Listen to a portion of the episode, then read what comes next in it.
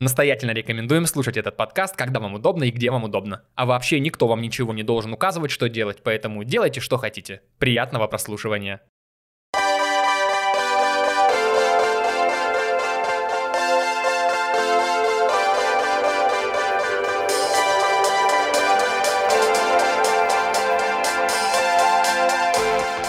Мне пора исправляться. Это Чувак подкаст. Меня зовут Витя Чистяков. И сегодня со мной э, очень известный радиоведущий. Вау. Э, известный ведущий мероприятий. И Вау. самая главная регалия в его жизни это мой друг Данил Белый. Сейчас, сейчас все радиоведущие, которые работают по 8 лет, такие, какого хрена? Они не к тому стремились. Чувак, полтора года, что это такое? А, я хочу... А я могу в камеру смотреть? Да, можешь, хочешь в это Нет? Я хочу, я хочу вам всем сказать, что однажды Витя позовет вас на подкаст, вы придете сюда и просто охренеете. Ну, как это происходит? Ты все время занят. Ты все время в делах. Не, я... это, это сейчас такой период. Сейчас же период э, корпоративов новогодних. И из-за того, что все они стали онлайн, Ведущие к этому не были готовы. Ведущие же готовы, типа, прийти, пообщаться с людьми и так далее. А теперь тебе говорят, смотри, ты перед камерой 5 часов, чем будем развлекать людей? А человек, который сидит перед камерой, это не самый вовлеченный человек. Ну, он просто сидит и смотрит. И типа там не будет такого, что ты такой, хеть, хеть, и он такой, да, конечно, давай говорить. Ты можешь зацепиться за его комнату, за его обои, за Могу, шкаф. но если, если это смогут услышать остальные тысячу человек, в чем проблема?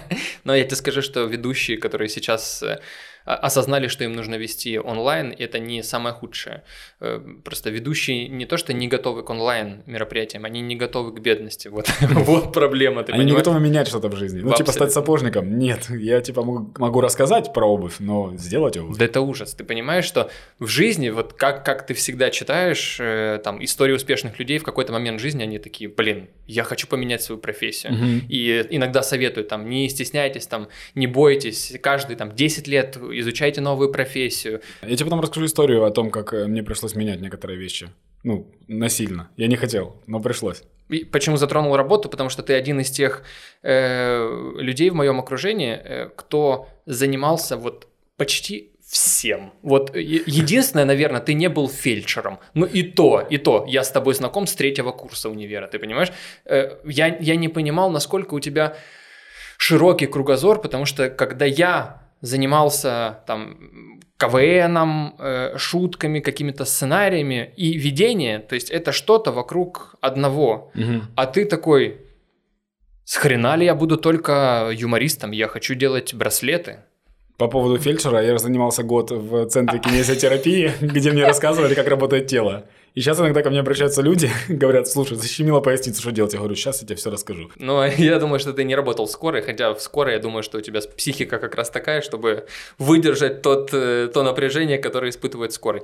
Меня бы уволили за то, что я снимаю постоянно. Ну, типа, ну, типа... Прикольное видео в конце да. смены. Сегодня мы выехали к бабушке. К сожалению, она не смогла дать комментарий. Я сделал... Ужасно, Витя, ужасно. И я ей сделал искусственное а, так, дыхание. Все, она выжила, хорошо. Да, Это хорошая история, да. Хэппи-энд. Тебе рассказать про, про браслет? Нет, как я к этому пришел? Я просто и для людей рассказать. Белый. Я занимался браслетами. То есть я не думаю, что ты тогда думал про бизнес, тебе нравилось этим заниматься. Ты такой, блин, да я смогу несколько прикольных браслетов даже и продать это успешные кейсы любого э, магазина одежды сейчас в Инстаграме. Я начинаю что-то делать, и это перерастает в что-то большее. Mm-hmm. Потом э, это то, что я помню, возможно, ты еще добавишь. Лето, надо как-то зарабатывать. Давайте мы поставим точку с мороженым на набережной. То есть... Лимонад, лимонад. Витя. А, лим... лимонад, лимонад, прости. Я расскажу тоже. То, точка с лимонадом. Я такой, белый, ты чего? Ты, ты ты понимаешь, что ты делаешь. Ты пошел на какие-то курсы, где преподают абсолютно все, ты понимаешь, абсолютно все. И, и вот так вот ты по жизни идешь э, к тому, что блогер, да, я буду монтировать хер, хреновую тучу времени, буду все время заниматься монтажом. Э, ведущим на радио, я всегда знал, что я ведущий. Э, и я всегда старался от тебя это перенять. Не всегда получается. Я не понимаю, это энергия Э, это любознательность, либо это желание заработать денег. Очень классно смотрел какой-то подкаст, и там э, чувак рассказал такую тему, почему у нас в наше время стало меньше изобретателей, первооткрывателей и так далее. Потому что э, дети, например, почему дети лезут в, в розетку или там ломают всякие вещи и так далее. Мне интересно знать, как это устроено. И вот пока у тебя есть эта тяга к этому, просто, просто узнать, как это работает, э, это все работает. И когда эта тяга э, совпадает с твоим желанием, и ты начинаешь от этого кайфовать, тогда э, вот как раз все и получается. Допустим, там с браслетами, э, я видел в каком-то фильме у кого-то был браслет, и я сделал себе браслет. Я такой, блин, это круто смотрится на руке. Я сделал браслет, и кто-то мне сказал, типа, классный браслет. Я такой, боже, да я же мастер браслетов, типа, и нужно срочно это продавать. Если тебе интересно, я продал три браслета. Это, это успешный кейс. Да, это успешный кейс. По поводу лимонада, э, я тогда работал на баре, и мы подумали о том, что... Ну, как мы подумали? Я подумал о том, что... Ты еще был барменом. Да. Я подумал о том, что как классно поставить, типа, ну, тогда в моду входил только крафт, знаешь, все типа делать. Mm-hmm. Я думал, как классно построить, поставить стойку, где все будет делаться при тебе. И в итоге мы эту стойку собрали, эта стойка весила тонну. Мы вообще не думали о том, как это транспортировать. Не Я согла... помню, как вы машину отдельно да, заказывали. Мы не согласовывали это с властями. Я, ну там, то есть внутри стоит два этих бака воды, есть сифон, в котором заканчивается газ, нужно менять баллоны, есть сиропы, ничего не размешивается. И там куча было. Короче, стойка проработала два дня. Мы наняли работника прям. И вы тогда вышли просто на набережную, и я у тебя спрашиваю, Белый, а как же чуваки, которые крышуют набережную? Он такой, да нормально, это нет, лимонад. Так нет, так, э, мне кажется, что все в этой жизни нужно делать до вопроса. Если ты делаешь что-то неправильно, тебе сказать, так нельзя делать, ты говоришь, извините, и все. Ну, то есть ничего страшного в этом нет. Если ты снял в театре штаны, тебе говорят, молодой человек, что это такое? Такой, я прошу прощения, я, я не знал. Ну, я был в театрах, где это можно делать. Ну, все. Почему бы и нет? Да, просто да, делаешь. Делаешь. Так и со всеми профессиями. И э, вот то, что ты говорил по поводу того, что люди меняют профессию, мне рассказали абсолютно замечательную историю в карантине. Я не помню, кто мне рассказывал, но есть какая-то знаменитость. Это человек, который там в творчестве, он очень много в этом достиг, его знает очень много людей. И он в какой-то момент в карантин, из-за того, что нет там концертов, нет на это спроса, он начал делать пироги и развозить людям пироги. А ты думаешь, что у него в голове творится? Блин, я был успешным, допустим, фотографом, да. я был успешным режиссером, и в карантин ты такой, пора печь пироги. Да. Это меняется в голове осознание э, ценностей, что приносило тебе радость в жизни, что приносило у тебя внутри чувство реализации, и у тебя должна пройти переоценка системы ценностей. И это сложно, потому что ты как будто бы убеждал себя всю жизнь в том, что я хочу стать самым классным в этой отрасли, я нашел себя здесь, потому что нужно, mm-hmm. нужно достаточно много времени, чтобы себя найти, там реализоваться, там хотя бы повариться, а потом в какой-то момент все, вот так вот все перекрутилось, ударил карантин, нет денег, ты понимаешь, нужно выживать, и в первую очередь это психологически ты должен себя настроить, что все, теперь ты занимаешься этим, а для тебя раньше это не было круто. Мне в карантине очень сильно понравилось слово адаптация. Это то, чем занимаются те люди, которые не ноют по поводу карантина.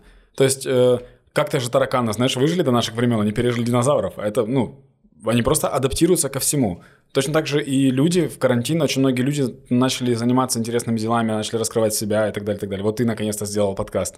Наконец-то. Это же очень долго было. Это адаптация. Ты, ты, да, ты долго шел к чему-нибудь, и вот ты пришел типа к подкасту, и ты сделал э, круче, чем многие. То есть ты, используя там какие-то свои знания, э, свои средства и помощь Насте, которая стоит там, мы ее не показываем просто. Настя, а, помаши ручкой так просто. Да, просто закрой кадр. Вы сделали очень классную картинку, которая мне очень нравится. А, ну, добиться картинки, например, для меня это супер тяжело, хотя я тебя постоянно визуализирую и что-то пытаюсь сделать. По поводу еще а, адаптации, ты же знаешь, э, помнишь, когда лицо себе распанахал? Да, да, можем рассказать. Да, да, был да. комментарий, что мы говорим очень много внутряков. Давай рассказывать. Белый был в э, Буковеле. Я, я был в Буковеле, пошел кататься на черную горку, имея неделю опыта, э, покатался, разбил себе лицо, а вечером я должен был вести корпоратив, который не состоялся, потому что, ну, ведущий убился на горке. А предварительно мы говорили, Белый, надевай шлем. Конечно. А, а я это... катался в лавине на горке, да, для Киева этот Протасов Яр, небольшая да. горка. Там я катался, я был там уверен. Так я в шлеме, и дело, я был в шлеме. В шлеме, шлеме слетел, да? конечно, там удар такой хороший был. И я переехал в Киев в тот момент. Это был самый тяжелый вообще мой, наверное, этап жизни. Потому что я приехал, у меня было 800 гривен в кармане, и было бесплатное жилье. И я был уверен, что 800 гривен, если правильно распределить, их хватит на неделю. На второй день, когда мне сказал такси 140, я такой, это же все, что у меня есть. Я понял, что ну все, я типа без денег в чужом городе, и ну мне нужно одалживать, либо просить типа у кого-то помочь и так далее. И тогда я раздуплился, как делать сайты на WordPress. Мгм. что оказалось не очень сложно. То есть, ну, я целую ночь сидел, но типа Плюс пытался... один в копилочку твою. Да, так что, это меня очень сильно выручило. Э, Я оказался в той ситуации, когда я понимаю, что у меня нет, ну, у меня лицо прям плохо очень выглядело. У меня были шрамы и так далее. Я понимаю, что я не ведущий больше. Вряд ли детское дня, день рождения даже в каком-то ростовом костюме ты сможешь провести, потому что этот... Ну, в Балаклаве, шок, если да. это день рождения для террористов, то, конечно, без проблем. Либо больной из больницы сбежал, у тебя Да, перемотано. Либо мумия, все такие штуки. И вот это вот осознание, о котором ты говоришь, что типа то, к чему ты шел, то, чего ты сильно очень хотел, больше невозможно. Оно э, стирается, наверное, благодаря потребностям. То есть, если бы у меня, например, было все комфортно, и я такой, вести я больше не могу. Блин, я так хочу вести, а чем я могу заниматься и так далее. И я бы, типа, тратил бы свою подушку финансовую и думал бы, рассуждал. А так у меня нет больше денег, и, типа, нужно что-то делать. И я каким-то образом случайно просто начал делать э, сайт, пробовать. А, я себе хотел сделать сайт ведущего, потому что заплатить человеку, чтобы мне сделали, денежков нет. Ну, я думаю, опыт получить. Э, Я тогда, не думал. Я тогда думал, как сейчас сделать сайт и что-то продать, что-то, ну, как, как-то нужно зарабатывать, я не знаю как. И я сделал сайт, я понял, что, о, я это могу сделать, я даже не доделываю еще. Я разместил объявления на всех абсолютно платформах, сайтах и так далее, что типа я крутой айтишник. Я делаю сайты вообще на раз-два. У меня опыта 7 лет. То есть я там наврал прям очень много.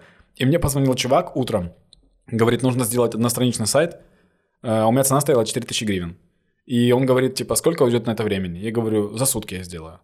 Он говорит, ну, типа, сделаешь за сутки, я тебе заплачу 5, потому что это, типа, очень короткие сроки. И я просто сидел сутки, э, пилил сайт, скинул ему, ему с первого раза он зашел, он мне перевел деньги, и я такой, боже, я богатый.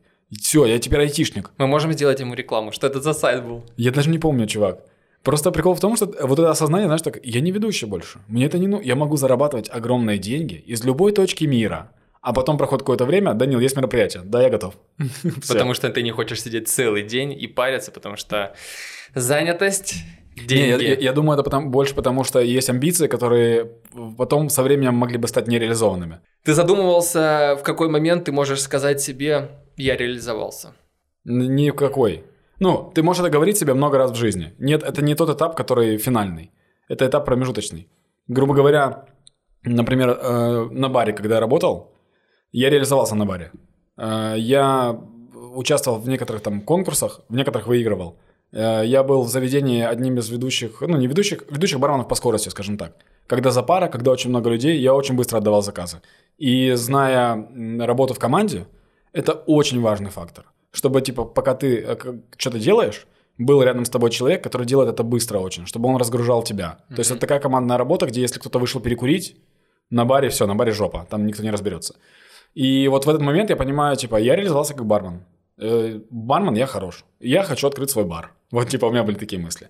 Потом в какой-то момент, клац, я не хочу больше быть на баре. Ну, тебе этого на, на данный момент тебе было этого достаточно, и так, чтобы понять, ну, знаешь, вот реализовался, значит, тебе хватило тех достижений, которые ты приобрел и достиг в этом ремесле. Ты такой, мне этого достаточно, я не хочу продолжать дальше, у меня нету стимула занять первое место в мире. Это моя реализация конкретно в этой сфере. Немного по-другому. Я думаю, что реализация это когда ты, эм, когда ты можешь себя уважать в этом амплуа. То есть, грубо говоря, когда ты можешь собой гордиться конкретно здесь. Достижений еще много есть. Ты еще можешь сделать лучше. Я же мог изучить разные другие коктейли, методики и так далее. Я же мог учить флейринг, чтобы быть лучшим жонглером э, среди барменов. Но я этого не стал делать. То есть я, я понял, что я бармен, я хороший бармен. Я реализовался как бармен. Впереди еще много всяких открытий, и можно к ним идти. Но потом там была конфликтная ситуация в баре, когда... э, это смешная очень штука. э, у нас был хозяин, который владелец Инкермана, Таври и так далее. Э, и я ему отдал вино, которое он заказал. И мне сказали, что, типа, вино выдохшееся. И он меня к себе позвал, типа, и говорит, «Э, вот ты мне подал вино и не проверил его, а это, типа, дерьмо. Я говорю, так вы же дерьмо и производите. И мне сказали, типа, ну, пиши извинения, типа, на его имя. Я говорю, а за что я должен извиняться, типа? Ну, почему ко мне такое отношение? Я что, типа, не человек или что? В чем проблема? И я написал заявление на увольнение. И все, и пошел вести мероприятие. В конце этого заявления надо было написать «Я реализовался». Спасибо Твое большое. вино говно, а я реализовался.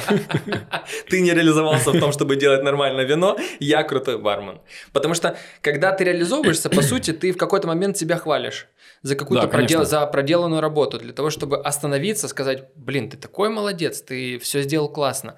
А не пагубно ли это для того, чтобы развиваться дальше? Ты хвалишь себя, э, говоришь... э, э, похвала для меня как будто бы это все, можно немножечко остановиться, можно замедлить, замедлить тот ход, на котором ты шел к своей ре- реализации. Этот мир придумал самую хитрую штуку, которая есть, это баланс. То есть он говорит, смотри, я тебе дам и то, и то, но тебе необходимо выбрать немного того, немного того. Попробуй, ой, слишком много, извини, все, ты проиграл.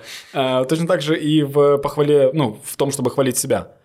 Это типа должно быть. Я тебе могу интерпретацию рассказать, которая у меня есть. Это мы ее с психологом выявили. Я ему типа рассказывал, что я чувствую, и мы потом это в конечном итоге выявили в интерпретацию. В тебе есть Витя работодатель, это человек, который ставит задачи, сроки и так далее. И в тебе есть Витя работник, который типа эти сроки выполняет. И вот представь себе э, взаимодействие этих двух Вить. Когда Витя работодатель говорит, Витя, ты должен сделать 4 видео за месяц. Типа классных. Ты такой, хорошо, я это сделаю. Ты начинаешь делать эти видео, и в какой-то момент работодатель приходит к тебе и говорит, Вить, это классно, но блин, но тут же звук не тот. Тут могла быть клейка другая. Тут ты свет мог перетянуть. Давай, может, ты перемонтируешь, что такое? Ну хорошо.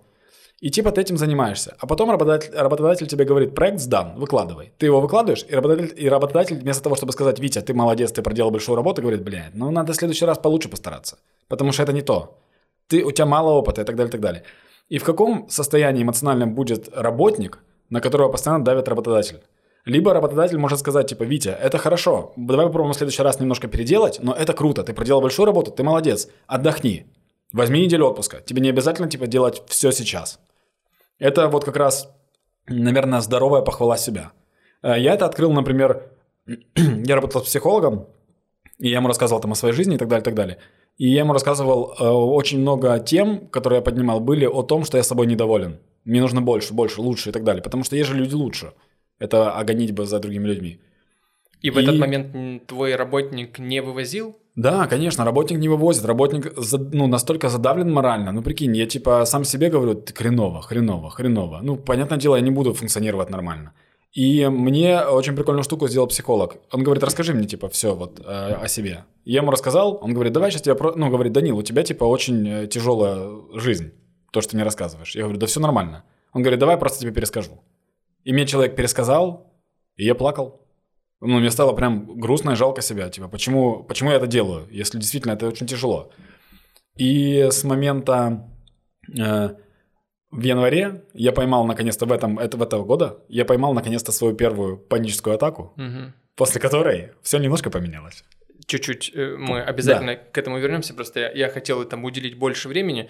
Э, это, конечно, будет связано с работой, да. и депрессия, и э, работа с психологом. Вот по поводу начальника да. и работника в твоей голове. Можно ли это как-то немного проецировать на работу в команде и работу одного? Объясню.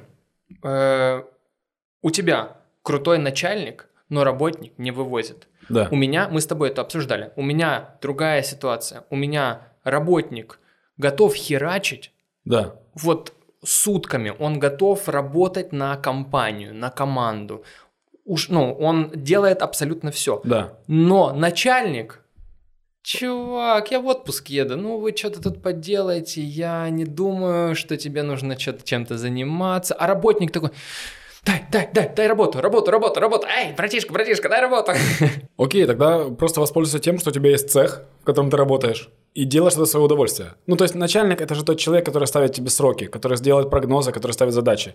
То есть, грубо говоря, если нас с тобой разделить на начальника и подчиненного, то это человек, который приходит к тебе и говорит, Витя, э, нужно сделать там то-то, то-то, до такого-то числа э, и так далее. Если меня не будет рядом, но у тебя ты в цеху, у тебя есть все материалы, ну развлекайся. Делай то, что тебе нравится. Потому что, ну, по факту, все, что создается в этом мире там гениального и того, что нравится людям, это детские, детские какие-то игры.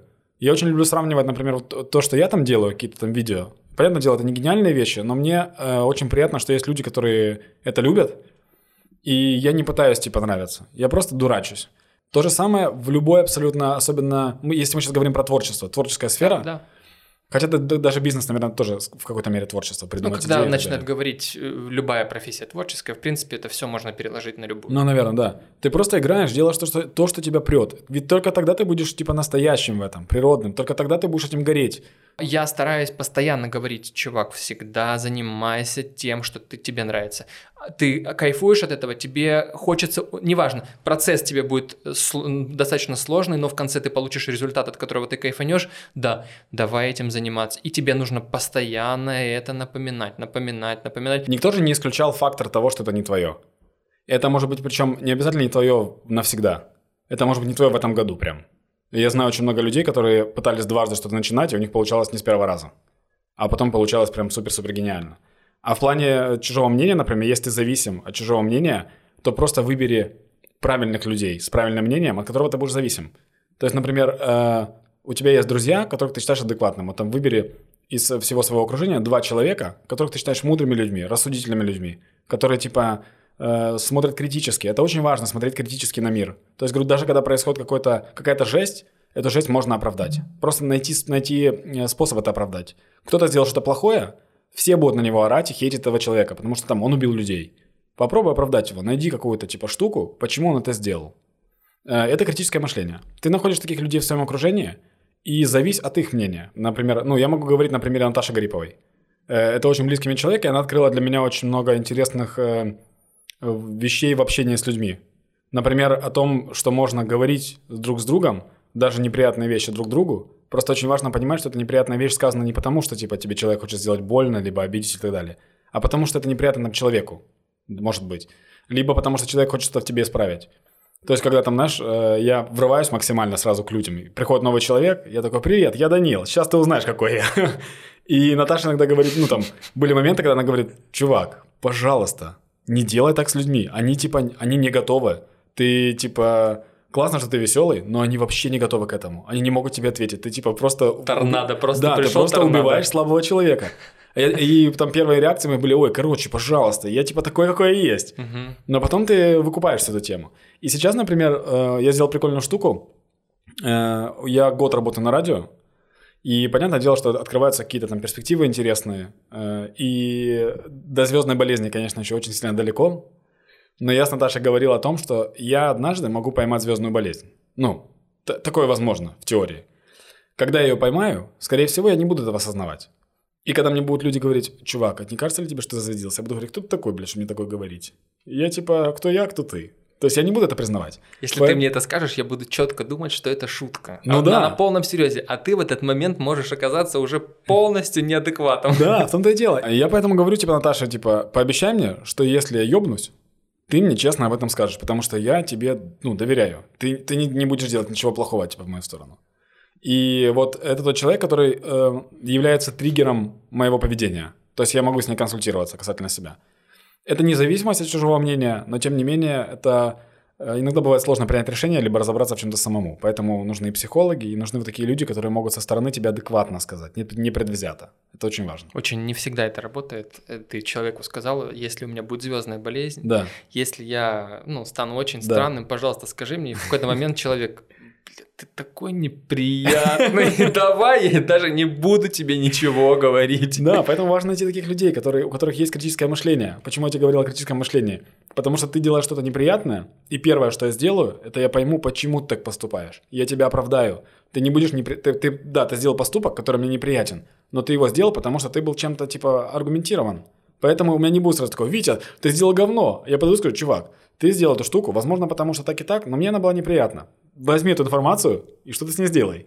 Я Все. точно так же врываюсь, как и ты в новую компанию с новыми людьми, точно так же врываюсь, торнадо, эй, эй, эй. Да. И, и меня, я, я могу в этот момент, в этом, в этом всем разгоне, я могу обидеться на человека, почему он мне в ответ не улыбается. Я с ним очень добрый, я с ним очень, я стараюсь расположить полностью все это общение, я создатель здесь настроения. И в какой-то момент я понимаю, наверное, я лишний, потому что люди уже нашли свою волну. Слушай, ну у нас же еще есть в обществе такая штука, как, как не, не... Я не знаю, есть ли у тебя такое, когда просто человек какой-то говорит тебе много хороших слов, комплименты, ты думаешь, ты что, сука, задумал? Ну, типа, что это что, это стёб, или тебе что-то ну, нужно? А человек просто сказал комплимент. Настолько это, к этому не привыкли люди. Даже я, типа, не всегда это воспринимаю. Ты Там- всегда ждешь но. Да, ты ждешь как, ну, типа, тут есть двойное дно какое-то. Тут не может быть просто, просто так, я хороший, и все. Я ничего не должен. Я Окей. и в принципе ты э, сформировались как личность в таком, в таком э, обществе э, юмористическом, Да. где ты не привык слышать просто комплимент. Да, Чтобы конечно. в конце была точка, человек развернулся, ушел и оставил тебя с этими комплиментами один на один, потому что ты ты, ты можешь, ты готов, ты можешь только выслушать э, какие-то шутки в свой адрес и такой, блин, он со мной шутил, потому что для тебя шутка над тобой является комплиментом для тебя, потому что человек уделил тебе время, Да, да, пошутил, возможно, да. он э, уделил тебе внимание, и это внимание является комплиментом, а не Белый, ты- у тебя реально вот в последнее время очень красивая прическа. Я заметил, я всегда, когда прихожу к одному и тому же парикмахеру, который у нас с Да. тобой, я у него спрашиваю, блин, Егор, э, так красиво сделал Данилу прическу. Э, кстати, я видел, ты И вот- еще и зубы вот сделал. Ты когда говоришь, ты когда, ты когда говоришь, типа, Егор, ой, ты когда мне говоришь, типа, у тебя такая красивая прическа, я жду, жаль, что ее не видно с твоим огромным носом, понял? Вот я жду вот такую какую-то штуку тоже. Да, да. Жаль, что ты решил отращивать эту бороду. Прическа класс, вот борода, это пиздец, конечно. Ужасно, ужасно. А как найти таких людей? Как найти людей, которые не просто критически мыслят, а... Нормально, нормально. Ребят, да, я забыл купить подставки. Теперь нам нужно делать паузу в словах для того, чтобы поставить эту чашку. Как находить этих людей? Это, наверное, вопрос поиска друзей. Это вопрос периода. Э, Дело в том, что я уже давно привык э, к такой штуке. Ну, я не знаю, может быть, не очень давно. Но, типа, тебе, во-первых, необходимо смириться с тем, что все люди в твоей жизни не вечные. И никто в твоей жизни не обязан быть. Ты не покупаешь человека, ты не подписываешь с ним контракт. Это друг, который появился с тобой вот в этот момент, и в этот момент тебе с ним комфортно. Может пройти два года, у кого-то из вас поменяется немножко мировоззрение, и вы станете совсем чужими, друг, ну, совсем э, чужими друг другу людьми. Это и в отношениях такая штука происходит, почему люди иногда расходятся, и происходит в дружбе. У меня, например, в отношениях такая штука довольно часто происходит, и я к ней, типа, абсолютно нормально отношусь. И я это сразу проговариваю, это очень важно. Я говорю, я не знаю, что будет потом. Мне сейчас хорошо, тебе хорошо? Хорошо. Окей, давай быть вместе. Утром проснулись, говорю, слушай, нехорошо, нехорошо. Э, То же самое с друзьями. Я думаю, что ты просто общаешься с разными людьми, ты являешься для них открытым человеком, потому что по факту, знаешь, там есть люди, которые говорят, я не доверяю людям, я не открываюсь перед людьми. Ну, блин, иди живи с собаками, типа, что делать? Я не вижу ничего такого, что невозможно открыть перед человеком, чтобы он тебе сделал больно. Вот у меня нет этого, типа, бэкграунда. Вот мы познакомились с человеком, я говорю, привет, я Данил, у меня мой отец. Я могу так сказать, потому что это, типа, нормальная для меня тема. И, и дальше мы общаемся. Есть Но это не со всеми работает, согласись. нет, я не говорю, что сразу об этом говорить. Я говорю о том, что типа, вот я вот такой вот перед тобой. Я не притворяюсь. Э, И дальше мы общаемся. И если я понимаю, что мне типа комфортно, это супер. Я сейчас общаюсь с девочкой по работе, по проекту. И она оказалась очень комфортной. Ну, и я прям, я готов с ней дружить. Это очень классный человек, типа, у меня в окружении. Я, я бы хотел такого человека иметь в своей обойме близких людей. И это здорово. То же самое там и обратная сторона. У меня же были друзья прям братаны. Э, Когда мы были юными, э, мы во дворе были бандой там, и так далее, и так далее. Я ни с кем не общаюсь сейчас. Хотя тогда это была дружба до конца жизни. Просто потому, что у нас раз- разошлись интересы. И это типа нормальное уже- течение жизни. Ты уже в школе, э, повторюсь, что ну- нужно оби- некоторый момент объяснять. Белый, э, ты родился на таком не самом благополучном районе, ну, возможно, Об- ну, благополучном. обычный спальный район. Обычный спальный район, где, если что, тебя могут э, посреди дня подстрелить. Абсолютно нормально называется Победа, город Днепропетровск. И я тот человек, который... э, мальчик из центра, э, его очень сильно любят родители, отправляют всегда куда-то отдохнуть. И самое страшное, что могло быть, кто-то пописит под твоим подъездом, потому что это в центре, и это тихий двор. Во дворе, э, когда у тебя появлялись друзья, ты тогда уже задумывался о том, какие нужно, каких нужно выбирать друзей, и нужно ли вообще ставить эти ярлыки «лучший друг», «друг», «приятель», «товарищ», вот это вот градация. Я скажу честно, мне это очень не нравится, меня бесит, когда Да. людям вешают ярлыки, но ты все равно к этому приходишь уже спустя какое-то время, уже когда у тебя есть мозги в голове, поэтому э, в школьное время, когда ты понимаешь, что это друг, прям кореш, особенно с твоими братанами. Э, У меня есть такая штука, я думаю, что у многих людей есть такая тема. Я не считаю себя мудрым и умным человеком в том возрасте. Как я не буду считать себя умным и мудрым человеком в этом возрасте через 10 лет? Потому что со временем ты накапливаешь опыт, оборачиваешься на себя того и говоришь, боже, какой же ты тупой, ты не знал эле- элементарных вещей. А тогда это было не элементарно. То же самое и выбирая друзей э, в том возрасте. Ну, я считаю сейчас, что нет, я не умел выбирать друзей. Жалею ли я об этом? Абсолютно нет. Э, были ли градации лучший друг и так далее? Были, потому что они были, скорее всего, навязанными обществом. То есть как-то как этот вопрос у тебя в голове возникал. Либо тебе кто-то задавал его, либо ты сам думал, а кто для меня лучший друг? И тогда тебе необходимо было по каким-то критериям, непонятным абсолютно для меня, определить, кто твой лучший друг. И у меня это получалось. У меня был, был действительно лучший друг, а был второй лучший друг, а был четвертый лучший друг, а были просто друзья, а были знакомые, а было окружение, и ты типа пытаешься разделить это все на слои. Как будто это какой-то типа график, знаешь, типа. Но у меня мама, мама иногда спрашивала, э, кто твой друг, и да. я пытался прийти к этому осознанию. Да, э, нет, я думаю, что я сейчас отвечаю на вопрос, если мне задать вопрос, кто там мой друг, э, я буду отвечать того человека, который в контексте подходит под этот вопрос грубо говоря, если я лежу в скорой помощи, мне делают переливание, говорит, кто твой друг, я дам номер того человека, который будет адекватен в этой ситуации, который сможет мне помочь, у которого есть номер моей мамы, если что, который может, там, не знаю, привести денег, который находится где-то рядом, близко и так далее, и так далее. Только от этого буду отталкиваться. А градация по поводу лучший друг и так далее, ты правильно сказал, это типа э, это плохая типа штука, градация. Мы Есть... говорим за лучших друзей. Фима, Фима Кокаин написано у тебя. У меня э, наш лучший друг подписан как Фима Кокаин. Э, да, Фим, да, скажи, пожалуйста, в микрофон погромче, э, потому что мы сейчас пишем подкаст и говорим про дружбу, и ты именно в этот момент позвонил. Ну давай, рассказывай, что ты хотел сказать. Смотрите, короче, я, у меня есть файл вордовский, я скачал, мне нужно его изменить. Вот. И у меня почему-то видны все изменения, которые были до этого в файле красным. Просто ужас. Как мне, как мне, на что мне нажать, чтобы не были видны эти изменения красным. Э, Фим, честно, ни я, ни Белый. Ты позвонил не тем лучшим друзьям. Да, ты позвонил не тем лучшим друзьям.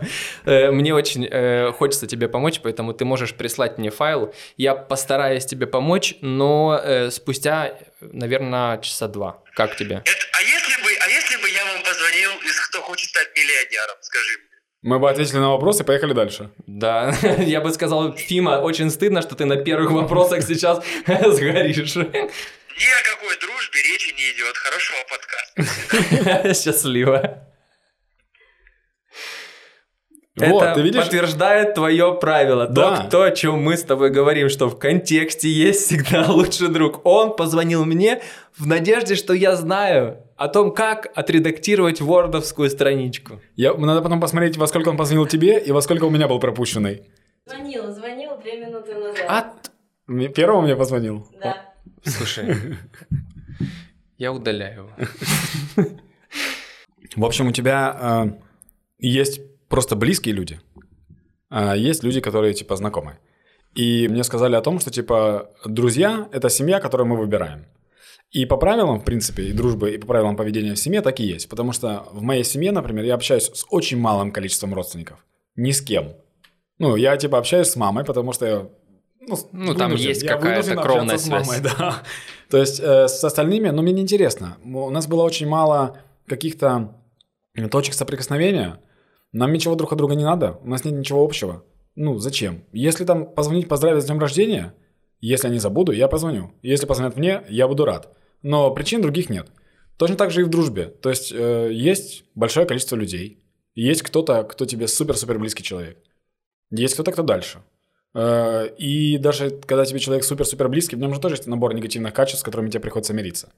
Но мне, мне очень приятно осознавать, что в жизни нужно все-таки находить других людей. Нельзя цепляться за одного, за двух тот пример, который я э, беру у тебя, это находить новые компании, не зацикливаться на чем-то одном, э, не, не зарываться вот в одной компании. Нет ничего плохого, конечно, в том, что у тебя есть твои лучшие друзья, там несколько человек, с которыми ты будешь до конца жизни и никого больше не, пуска... не будешь пускать в этот круг.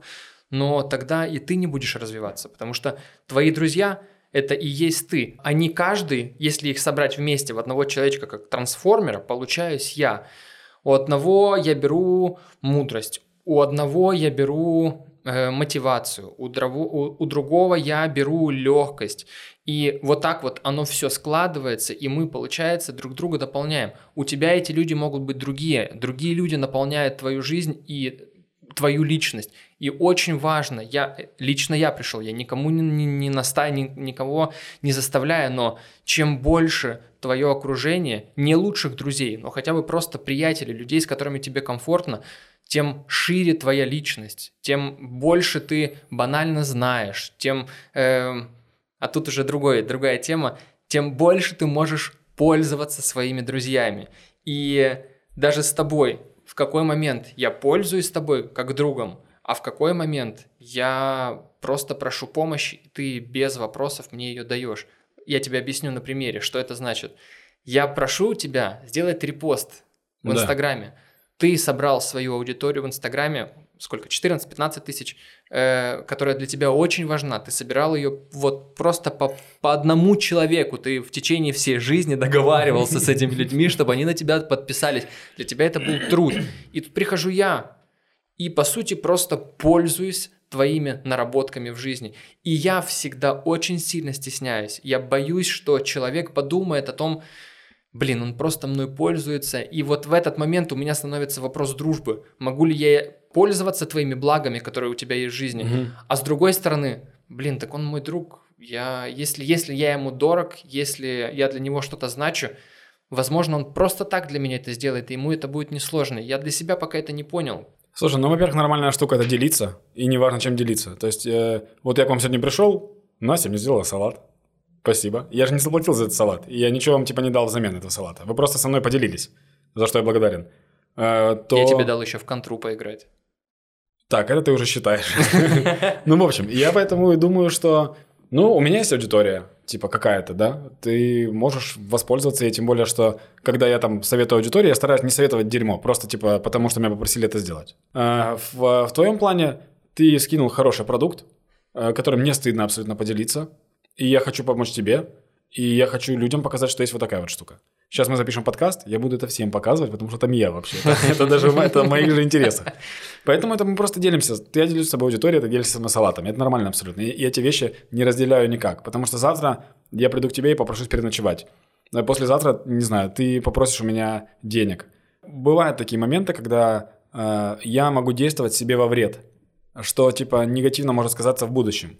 Допустим, у меня есть такие моменты, когда мне приходится отказывать людям как, в каком-то плане. Потому что мне это, типа, не, не то, чтобы невыгодно, а это мне некомфортно. Я, типа, не нахожусь, как сейчас модно говорить, я не в ресурсе для того, чтобы это сделать. Я первый раз слышу этот контекст. Я тоже недавно мне сказали. А ну, расскажи, объясни, пожалуйста. Так сейчас все дизайнеры говорят, и эти творческие люди говорят, я не в ресурсе, я не буду это делать. Серьезно? Да. Может, немножко подробнее. Чувак, я без понятия, просто круто звучит. Ну, это, наверное, у тебя нет какого-то внутреннего творческого ресурса, чтобы это сделать. Грубо говоря, ты ленишься, ты устал, ты не готов и так далее. Я не в ресурсе. Ну, короче, тема, э, то, что я хочу донести, это э, нужно делиться, и это правильно. Если ты можешь это делать и так далее, если тебе позволяет твой характер. То есть, например, я, я щедрый человек, я считаю. Я могу поделиться типа с людьми. Не со всеми, конечно, но могу. Ну, неужели у тебя не было мысли, когда ты что-то просишь у человека, у друга, да. э, которого ты считаешь близким, да может ли он э, отказать тебе. Угу. Поэтому да, ина- иногда я просто пишу человеку, чувак, у тебя есть два, можешь помочь? Да, у тебя есть два варианта. Я сразу человеку придумаю э, в... интерактив. А, интерактив. Ты можешь слиться, и я на тебя не обижусь. Ты можешь да. ответить, ответить нет и почему, либо да, и я буду этому рад. То есть я даю ему сразу возможность. Да. Это смешно. Ты, ты таким образом помогаешь человеку. Э, ты более лояльный к человеку. То есть мне не так стыдно будет сказать тебе нет. Ты мне дал варианты, я выбрал вариант. Э, у меня такое было, и иногда такое проскакивает, но я с этим типа работаю и борюсь, потому что это опять-таки все от наших комплексов. Я до прошлого года не мог принимать нормально подарки. Когда человек делает мне подарок, э, принимая этот подарок, я думаю о том, что мне необходимо сделать подарок не менее весомый, чем этот. Я теперь должен. И это, ну, это такой мой комплекс. Да. И вот опять-таки там э, с той же Наташей и Антоном. Они мне дарят там, они мне дарят одежду иногда. И это хорошая одежда. И принимая эту одежду, я понимаю, блин, это не футболка за 300 гривен. Угу. Это, это дорого. Мне нужно срочно что-то дать типа взамен. А это неправильное мышление. Правильное мышление это типа, я же тоже их хочу порадовать. Почему я не могу в какой-то момент э, что-то принести, чем-то угостить, сделать приятно человеку? Э, и это то, чем они руководствуются. Потому что, например, я когда там, я прихожу в гости, приношу потом бутылку вина. Люди такие, вау, класс, никто не ожидал, а ты пришел с бутылкой вина. Это приятно. Тогда почему я не могу позволить себе сделать такое же приятно тому человеку, который мне что-то дарит? Вот, я думаю, что нужно просто все отпустить, быть э, природным, натуральным, говорить правду. Э, и правда очень много спасает. Если, если мне нужна от тебя помощь, я тебя спрошу. А что, что случится плохого? Ты обо мне подумаешь плохо или что? Или ты подумаешь, Данил мной пользуется? Так Данил просто спросил. Ну, это уже, знаешь, проработка страхов а, отказа. Да, это, это, наверное, более глубокая штука. Я это просто проходил с психологом. Мы год, э, ну не год, там чуть меньше, мы там периодически работали и проходили многие, типа, вот эти все моменты. Мгм. И оказалось, что многие вещи, ну, короче, практически все вещи из детства, это классика. Э, И многие вещи существуют без причины абсолютно. И когда ты себе задаешь вопрос, типа, а есть ли этому причина, ты понимаешь, нет. И а, ну, ты просто как будто выключаешь этот тумблер. И такой, а, так я тогда буду нормально себя вести. Мгм. И все. Ты мой друг? Да.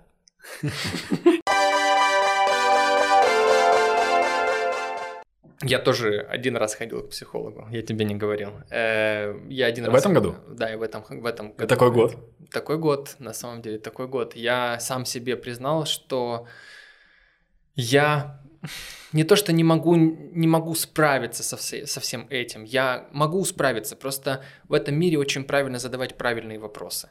Ты должен задать... Прости, пожалуйста, я перебью тебя. Есть, есть э, сразу штука такая, ты можешь быть не согласен, но ты типа не обязан справляться со всем сам.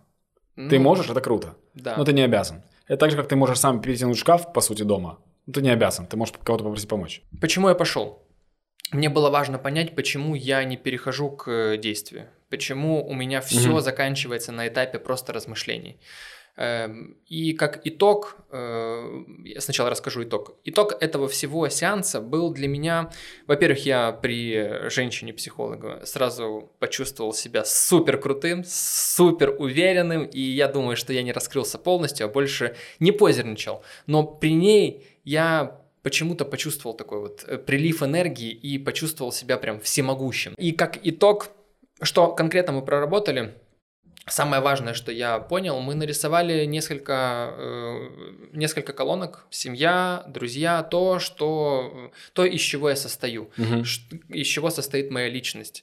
И мы постарались написать каждом, э, каждой из этой колонки оценку, на каком эмоциональном э, состоянии сейчас... э, Насколько ты типа, кайфуешь, да, от этого? Типа классно, либо ты расстроен? М, Типа, ты доволен, ты доволен, подавлен? Да, Да. доволен, доволен, да. Насколько ты доволен в этом? Понятное дело, семья классно, друзья классно, там реализация и тому подобное, это уже там пошло на спад. И она объяснила очень простую штуку, которую ты можешь увидеть во всех мотивациях, на которую ты не обращаешь внимания, на которую ты думаешь, «Бля, это для статуса ВКонтакте? Вопрос о СБУ. Э, очень просто. Ты должен маленькими шагами идти к успеху. Если ты сейчас на эмоциональном состоянии находишься, допустим, работа и э, реализация, реализация на тройке, а хочешь быть на десятке, ты, твой мозг обманывает тебя, что ты на тройке, и ты не можешь оказаться сразу на десятке. Ты должен переформатировать себя и придумать и сделать такую установку, что ты должен сначала оказаться на четверке, а потом, возможно, ты перепрыгнешь на шестерку, а там уже и близко это десятка. И это все задачи, э, Это, знаешь, кратковременные задачи, ты понимаешь? Ты знаешь, на что очень похоже? Когда альпинист подходит к горе, смотрит наверх такой, да блядь. это И точно уходит, так типа. же. Он даже, он даже не пробует туда лезть. Он просто, типа, он у подножья горы расстраивается по поводу того, что он не на вершине. И, типа, надо... У тебя же есть все снаряжение. У тебя же сзади, сзади рюкзак. Типа, иди просто и все. Два года назад я зашел в эту комнату, я посмотрел на нее, и это была вершина Эвереста, на которую я посмотрел, блин, тут пусто. Ой, мне еще ремонт здесь делать. Ой, жопа полная. Ну, Да, оно все постепенно. Это та же, та же схема, как с мудростью и так далее. Ты будешь каждые 10 лет там оглядываться на себя и понимать, что, типа, тогда это было проблемой. Да я сейчас это решаю за два дня. Но я для себя это принял как призыв к действию. То есть для меня поход к психологу был... э, я думал, что разобраться в себе, Да. там нужно покопаться. Она спрашивает, детские, детские травмы, детские какие-то проблемы? Да нет, мама меня любила, мама подарила мне огромное количество подарков. Да, меня мама заставляла мыть очень много посуды. Да, я почти каждый день пылесосил, но в итоге я сейчас люблю пылесосить, разгружая Настю, чтобы она не убирала. А почему ты остановился? Ты, ты сказал, что ты сходил один раз. Эм, у меня в голове стоял главный вопрос, почему я не движусь. И я нашел какой-то ответ, и я подумал, что мне этого хватит. Я уверен, что не хватит, сто процентов. И мой поход к психологу был тоже первый сеанс, мы поговорили с ним. Э, он мне сказал, ну, он не, не говорит, а мы пришли к какой-то определенной там проблеме, которая меня волновала. Допустим, там это, тогда это было, почему я делаю классные видео, а у меня так мало подписчиков и лайков. Меня это очень сильно беспокоило тогда. Мгм. И мы получили какой-то определенный ответ, и я такой, ну все, все класс. А потом я пошел второй раз. А на второй раз говорит, Данил, давай мы сейчас эту тему отложим и поговорим о том, почему ты грустно говоришь там о том-то, том-то. Я такой, чего я грустно говорю? Он говорит, ну вот, это- вот так мне показалось, там, возможно, там, и так далее. И второй сеанс был очень тяжелым. Я плакал в конце тоже. Я плакал у психолога раз, наверное, шесть. Прям просто рыдал и все. А у меня психолог, типа, мужчина. И когда мы с ним общаемся, э, он может, он может сказать, блядь, Данил, какого хуя? Он материт, то есть он абсолютно здоровым с тобой языком У вас говорит. личная встреча? Э, у нас было все онлайн, личных встреч у нас было только две. Он не из, э, не из Киева. Мгм. И со временем, когда ты ходишь, у тебя становится все больше, больше, больше проблем, а потом это все резко идет на спад. Мгм. И поэтому, если вдруг ты готов, походи чуть-чуть. Типа, походи на терапию. Даже если ты здоров, она не повредит. Ты в очень многом э, сможешь разобраться. Очень прикольная штука, единственная, э, которая противоречит этому всему. Э, режи- режиссер Дэвид Линч. Э, у него, ну, там видно по фильмам и так далее, что у человека нестандартная психика. Мгм. И он однажды пошел к психологу, он рассказывал историю о том, что первый вопрос, который он задал психологу перед тем, как они начнут терапию, он сказал, может ли быть такое, что мы что-то сейчас к чему-то докопаемся, и во мне что-то изменится, и я больше не смогу видеть так, как я вижу. Психолог сказал, возможно. Он сказал, до свидания. То есть, в принципе, да, ты можешь поменяться. Это уже другой вопрос. э, Хочешь, э, хочешь ли ты оставить что-то перед тем, как ты идешь к психологу? Да, но ты же не перестанешь быть собой. Почему так сложно найти психолога? Ад- Адекватного. Ре- Реально легче пробить, я не знаю, какой-то какой наркоты. Ты у каждого, когда спрашиваешь, чувак, есть ли у тебя э, знакомый психолог? Да, там был, но э, он как будто бы его все время слушает. Да. он боится. Ты, он, каждый стесняется, боится поделиться психо- с психологом, как, как будто бы ты отдаешь человека, которому ты рассказал все тайны, и он такой, а, Данил, о, у меня был, он плакал шесть раз. Нет, насколько я не знаю, будет. Есть просто правило у психологов, что они не принимают близких друзей. То есть, грубо говоря, если вот у меня есть э, психолог, Роман, и я не могу тебе его посоветовать, но я могу попросить, ну, ты можешь к нему обратиться, и он тебе посоветует какого-то своего коллегу хорошего. Мгм. Потому что, наверное, все-таки это резони- резонирует немножко э, из-за того, что мы типа с тобой близки. Мгм. Ну, может А. быть, э, я, на- я наоборот думал, темы, возможно, могут быть схожи. Э, Окружение все-таки могут быть одинаковый контекст. Да, но я думаю, что отчасти это может быть сложно и психологу. Это может быть накладывать какой-то отпечаток, либо делать немного предвзятым, типа, мнение и так далее. Э, Ну, там есть... и- я Здравствуйте, понимаю. Роман. У меня есть друг Витя, он меня бесит просто капец. Да, и а приходишь, ты говоришь, я- да. И, он- и какой он совет даст? Не, не бесите друг друга, что Да, он да. скажет? Так, давайте соберемся. Вместе? сов- Совместно, совместный этот э, сеанс. Виктор, Данил, у меня есть два ножа. По поводу того, как найти своего психолога, без понятия, потому что мне просто повезло, мне посоветовали, и этот человек стал максимально, типа, мне подошел. Э, У многих психологов есть такая тема, что первое занятие бесплатно. Типа, ну, вы там общаетесь, узнаете друг друга и так далее. Ты рас... И чаще всего на первом занятии тебя просят рассказать то, что ты хочешь рассказать о себе. Ты наблюдаешь, как человек слушает, потому что так или иначе мы воспринимаем э, человека, он нам симпатичен, когда он проявляет к нам эмпатию и внимание. Вот ты с ним общаешься, разговариваешь, он тебя слушает, он что-то тебя спрашивает, и ты понимаешь, типа, приятно ли тебе тут находиться. Потому что мне рассказывали, например, у меня не было плохого опыта с психологами просто. Но мне рассказывала девочка моя знакомая, которая, которая поменяла несколько психологов, и там люди были очень странные. Ну, то есть там была женщина, которая просто на нее орала. Почему, если я иду к тебе за спокойствием, за поиском информации, прошу тебя помочь, почему ты на меня орешь, типа, почему это происходит? Вот, поэтому тут непонятно. Ну, Я читал, просто- э, читал недавно очень жуткую историю, впервые узнал вообще о синдром отмен, отмены. Знаешь, да, что это такое? Синдром отмены? Отмены, да. Нет. Э, Синдром отмены – это когда ты прекращаешь пить э, какие-то таблетки, которые помогали тебе с твоим психическим здоровьем. И если ты себе не... Если тебе врач не подобрал правильную, правильную дозировку, либо вообще правильную, Да. э, правильные таблетки, ты когда отказываешься от них, у тебя э, ужасное состояние здоровья. и психологическое, и физическое. Я прочитал недавно, где бы, на Пикабу. Давно туда не заходил, да, я, в принципе, никогда там не лазил, просто мне как-то выскочило. И там чувак э, рассказал историю, которая меня вообще шокировала. Он ходил к врачу, э, тоже то ли эмоциональное выгорание было, ну, то есть какая-то психологическая проблема, которую, я думаю, что можно было справиться там без таблеток. Ну, у него был там недосып, он пытался э, там обычными снотворными это погасить, а потом ему дали какое-то сильное средство, и врач просто забыл ему сказать о том, что его нельзя принимать постоянно.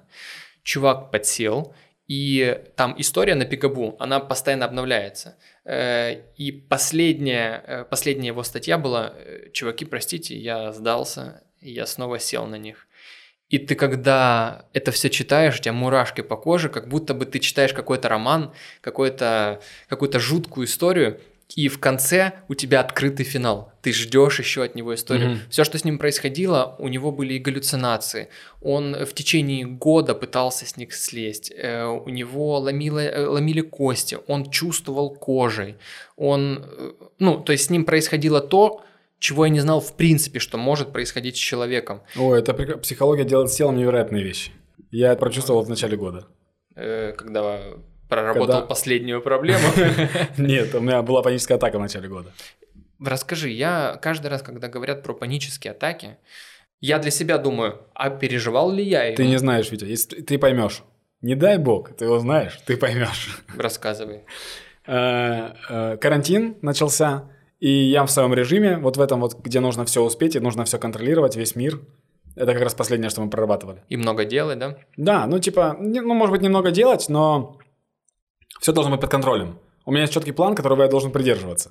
И тогда у меня был там вопрос, э, там операция на зубах была, э, с работы была какая-то штука, были какие-то планы, и у меня это уже все четко поставлено. А у меня есть такая проблема, что когда я себе ставлю э, какую-то цель, я ее прям рисую настолько, что она должна быть уже. И когда этого не случается, у меня ну, получается большое разочарование этому. Я сейчас с этим типа борюсь. И наступает карантин, когда ты не можешь больше контролировать мир. Ты все просчитал, ты молодец, но мир сказал, теперь правила поменялись. И вот в этой вот гонке ты настолько сильно загоняешься, что не можешь остановиться. И из-за того, что я просто не остановился, не отдохнул, случилась э, паническая атака. Как это происходит? Я ложусь э, вечером спать. И мне начинает, знаешь, так... Я не могу продохнуть, знаешь, можно сделать такой вдох, как будто воздух проваливается внутрь. Знаешь, такой глубокий-глубокий вдох. Когда ты бегаешь на футболе, ты очень сильно запыхался, тебе нужно сделать один глубокий вдох, воздух провалился, и ты нормально дышишь. Uh-huh. А я никак не могу, типа, это сделать. И с каждым вдохом объем легких становится все меньше и меньше. То есть все меньше и меньше воздуха я могу вдохнуть. Я не могу заснуть из-за этого. Я встаю, открываю окно. Это январь. Там холодно очень. И мне действительно холодно. То есть я не ощущаю свежести, но я ощущаю холод, дискомфорт. Я пытаюсь дышать в окно. Становится чуть-чуть легче, но все равно типа очень сложно. Начинает кружиться голова. И у тебя нет ни одной мысли в голове, кроме мысли о том, что ты умираешь. Ну, у меня сбитый ритм сердца, сбитое дыхание. У меня, ну, сейчас все становится. Что-то происходит со мной. Просто еще удивительно то, что я в этот день, прям в этот день я сделал УЗИ сосудов головного мозга и УЗИ сердца, которое показало, что все идеально. И прикинь, какое мое разочарование, что я только был в больнице, мне сказали, все хорошо, и я умираю. Они что-то не нашли, они что-то напутали. И у тебя начинает в голове крутиться много мыслей. И прелесть всего этого состояния – в том, что чем страшнее тебе становится, чем больше мыслей появляется, тем хуже. А из этого хуже, еще больше мыслей и так далее. И ты просто начинаешь накатывать этот ком, огромный да. ком, да. Угу. И я вызвал скорую.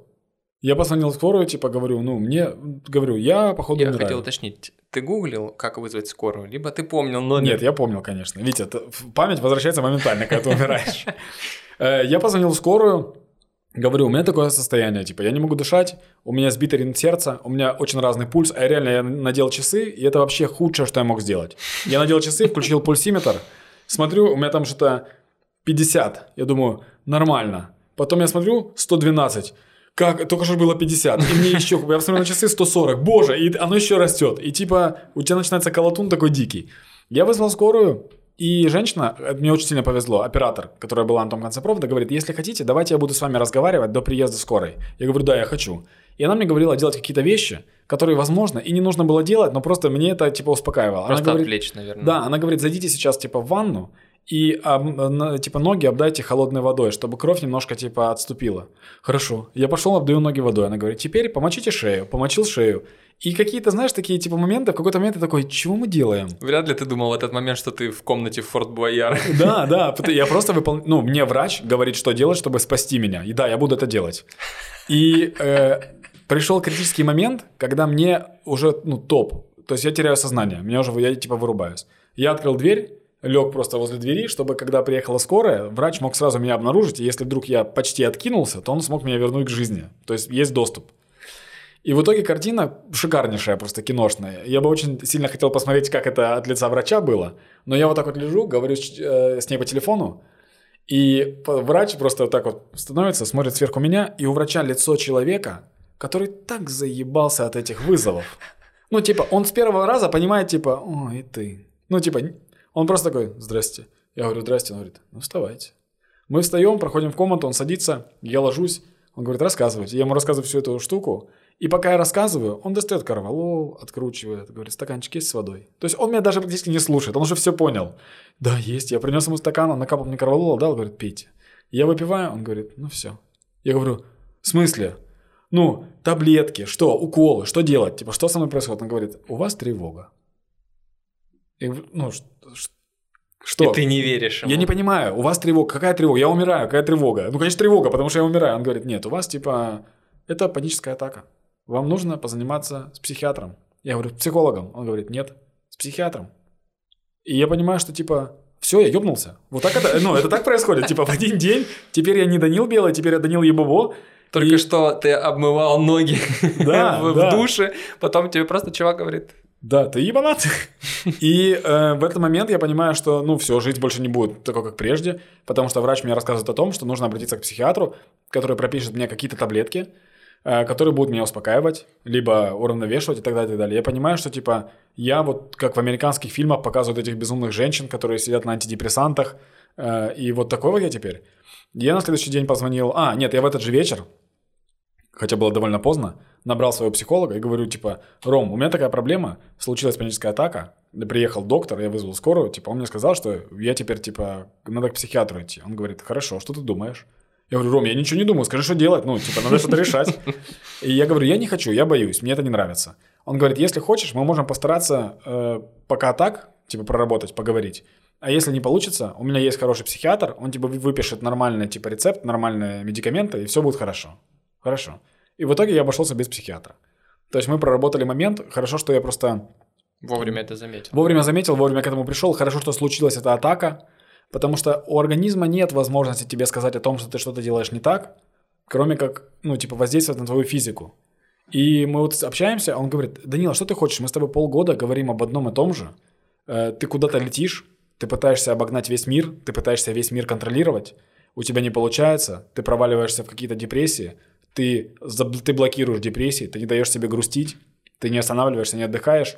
И что ты хочешь, чтобы ты работал вечно? Ты же типа не вечно, нет вечного двигателя, в принципе. И поэтому нужно иногда, типа, все. И после этого момента я расслабился и набрал почти 20 килограмм. Да, я помню этот момент. Это были бачка подлокотники. Вот. Но э, с, с того момента я понимаю, как это работает. Я прихожу домой, если у меня есть какой-то заказ там по работе и так далее, и так далее, я не пытаюсь все успеть. Я понимаю, я уже взял вот эту вещь. Э, тут я могу не успеть. Я лучше не буду это брать. Я хочу отдохнуть. Если я хочу играть в приставку, я не думаю о том, что я сейчас убиваю свое время. Знаешь, как у многих людей есть такая штука, что ты просыпаешься в час дня и думаешь, боже, я просрал полдня. Ты не просрал, ты использовал их на отдых, на сон. Нет времени в... за всю твою жизнь, нет ни одной минуты, которую ты тратишь бесполезно. Ты либо думаешь, либо отдыхаешь, либо развлекаешься, либо работаешь. А люди почему-то думают, что они тратят время. Это ужасно, она не дает отдыхать. Притом мне кажется, что паническая атака, ну вот из того контекста, который ты сказал, она бывает, наверное, не у всех людей, которые очень продуктивны, они, им кажется, что они продуктивны. Конечно. Кажется, что они так обо всем пекутся, они пытаются достичь каких-то невероятных целей, но по сути в действительности они ничего и не делают. Я знаю даже обратную сторону. Я знаю людей, которые ничего не делают, и они суперпродуктивные. Ну, а ты общаешься с человеком, он говорит, да я Проснулся только. Бесят они. Да, ну типа, Ужасно бесит. на самом деле это вопрос об оптимизации, и нужно к этому стремиться, не нужно на них злиться. То есть возьми, оптимизируй свою жизнь так, чтобы ты прилагал минимум усилий и получал из этого максимум. Это круто, что у тебя был на этот момент психолог. Конечно. Ты бы бы- судорожно начал искать его. Да, я бы думал, что я бы сошел с ума просто. Да, и, да. и опять-таки, э, психолога мне сказала э, Наташа по поводу психолога. Мы что-то с ней общались, и в какой-то момент она сказала, ты не хочешь походить к психологу? И я говорю, какого хрена, со мной типа что-то не так или что? Она говорит, нет, просто так. Это типа хорошая штука, это нормально. Терапия. Да, и у нас люди этого не понимают. Люди ходят... э, в первую очередь человек поменяет разбитый экран на телефоне. Во вторую очередь он придет к э, врачу из-за того, что у него полгода болит локоть. В последнюю очередь он обратится к психологу. Там еще Мгм. где-то между этим стоматолог есть. Вот. Возможно, после психолога он захочет поменять экран, он пойдет залечит локоть, который у него болит 5 лет, но да, он ну то есть постоянно ты ставишь, откладывал. ты понимаешь приоритеты твои и так далее. То есть это нужно делать иногда. Чтобы тебе просто сказали, что типа ты не обязан быть машиной. Мгм. Ты можешь плакать, ты можешь расстроиться, ты можешь злиться, ты можешь материться. Потому что ты человек. Это набор твоих качеств и чувств. Не думай о том, что если ты психанул, ты истеричка. Ты психанул, потому что ты такой. Это эмоция. И это тоже хорошо. Возможно, я выполняю все-все-все процессы, которые ты выполняешь у психолога. Возможно, это делаю дома с Настей. Да. Точно так же я выскажусь, точно так же я поплачу. Э, Мне стан- становится сразу легче, но, возможно, возможно, со стороны психолога будет правильно задан вопрос, на который я смогу себе ответить, потому что близкий человек точно сможет тебе помочь советом, но В силу своего он- опыта. В силу своего опыта, и он не будет э, наверняка правильным. Да, но вот у психолога в этом-то и прелесть, что у них опыта гораздо больше. То есть, Да. по факту, это то же самое, что ты делаешь. Но просто там больше информации. Я тебе могу сказать еще такую штуку э, смешную. Я, Влада Константиновская и Наташа Гарипова летали в Италию. Да, я помню. И мы там это очень- самая странная компания для меня была, но это было... Это было crazy. Да, слушай, ну это было очень круто на самом деле. И там э, есть вечер, который, э, в который я, наверное, у меня было самое большое эмоциональное потрясение. Сейчас, короче, такой подкаст, когда все думают, боже, Билла такая истеричка. Э, Настя, пожалуйста. И так Мы- много путешествует. Да. Истерит и путешествует. Мы были на Мальфийском побережье, мы пили очень много вина, у нас был такой, знаешь, кураж, когда э, весь мир для тебя, тебе ничего не нужно делать. Ты, ты рожден, чтобы наслаждаться. Вот такой у нас был вечер. Я помню, у меня было такое чувство, когда мы с тобой отдыхали на турбазе. Да, вот, да, ты тогда был рожден. Тогда Я был рожден отдыхать. Да, мир был сделан для тебя. Это типа твой, твой, твоя база, где ты можешь развлекаться. Ты немножко вырос, и это все перенеслось в Италию на остров Амальфит, правильно? Да, не, Ама- Ама- Амфийское побережье. Да, э, континент еще. А, И э, мы сидим, закрылись уже рестораны. Там, когда закрывался ресторан, я пришел туда, говорю, нам нужна бутылка вина. Он говорит, мы закрыты. Я говорю, но мы хотим. И они такие, хорошо. То есть все для нас сделано. И в итоге мы сидим на летней террасе, которая уже закрыта, за столиком. Мы орем на все побережье, нам смешно. И Влада говорит, а давайте играть в игру, задавать друг другу вопросы и отвечать на них честно. И первый вопрос, понятное дело, было, что ты совал себе в жопу? Ну, то есть там всякие, всякие дурацкие, знаешь, такие вопросы, самое там, чтобы вытащить какую-то грязную штуку.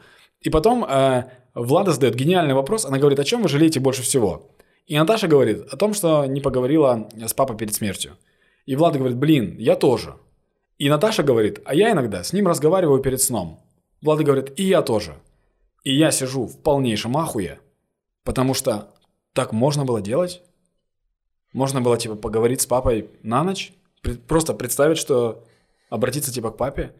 И у меня это вызывает такое, знаешь, когда у тебя вот здесь вот что-то лопнуло. И оно, типа, сейчас разорвет тебя полностью. Э, Вот представь, что ты в банке консервировал свои чувства и складывал их в кладовку. И кладовка уже не выдерживает. И ты уже видишь, что шпингалет отлетел, и сейчас оно бомбанет. И я типа сижу и пытаюсь не палиться, потому что я понимаю, что если сейчас будет в мою сторону сочувствующий взгляд, мне пиздец. И в какой-то момент они, они между собой общаются, это все обсуждают, я сижу просто, ну, у меня все, у меня пустота, и поворачивается Влад и говорит, Даня. И вот это вот Даня, бах! У меня начинается истерика с соплями, со слезами. Это такая истерика, когда ты не можешь говорить, когда ты...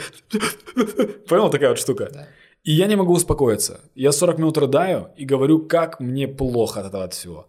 И в какой-то момент такой, так, я мужик, нужно взять себя в руки. Я говорю, подождите, сейчас я приду. Я пошел, спустился к морю, пописал, постоял, подышал, успокоился, возвращаюсь обратно, я готов. Я сажусь, и Наташа говорит, это нормально, и у меня опять истерика.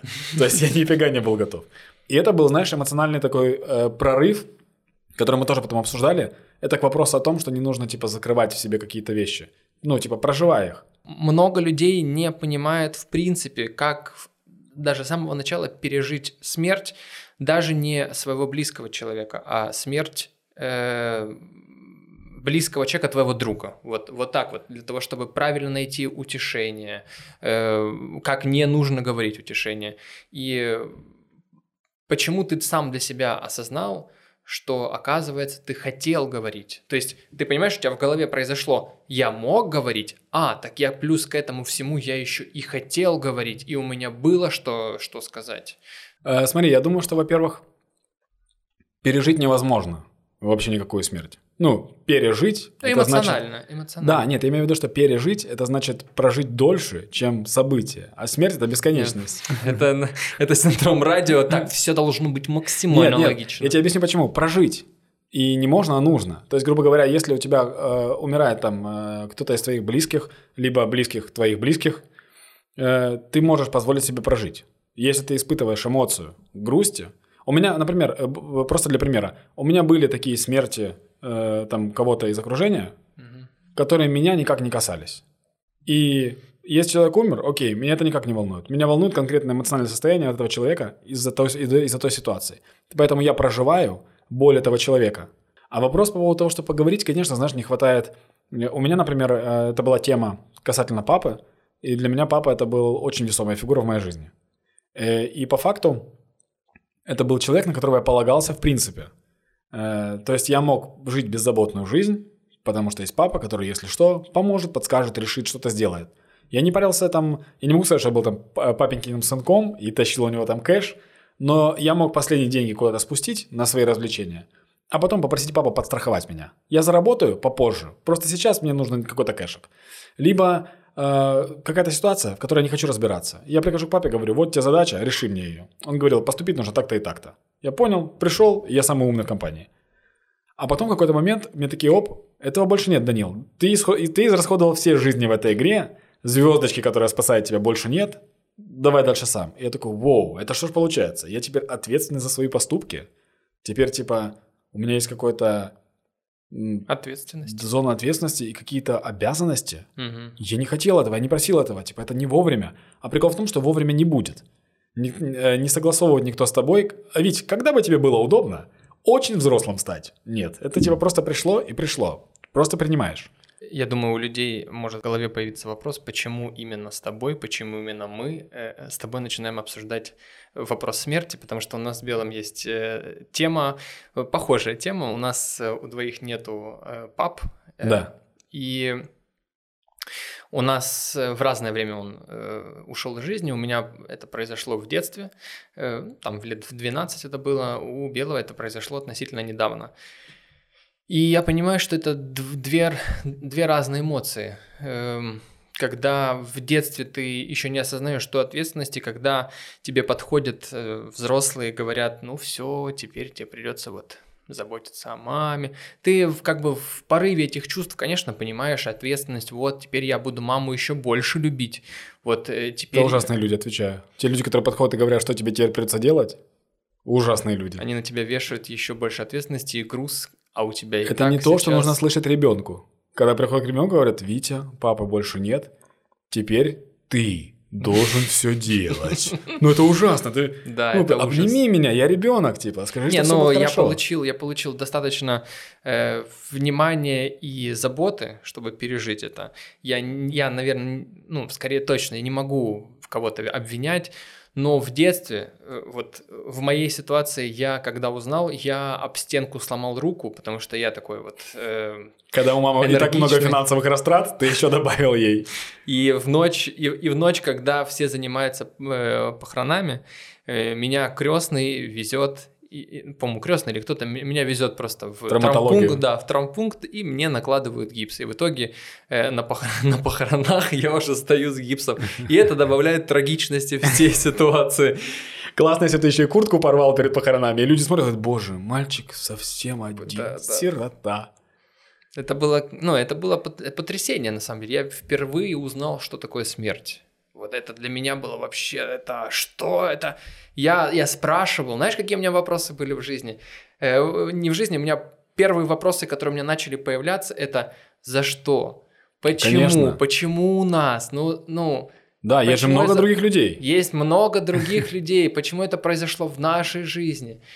И понятное дело, что я не получил ответа на эти вопросы, но я уже 12-летним пацаном, у меня это на подсознании просто начали эти вопросы появляться. У меня, у меня просто очень прикольный был момент, э, если это можно назвать прикольным моментом.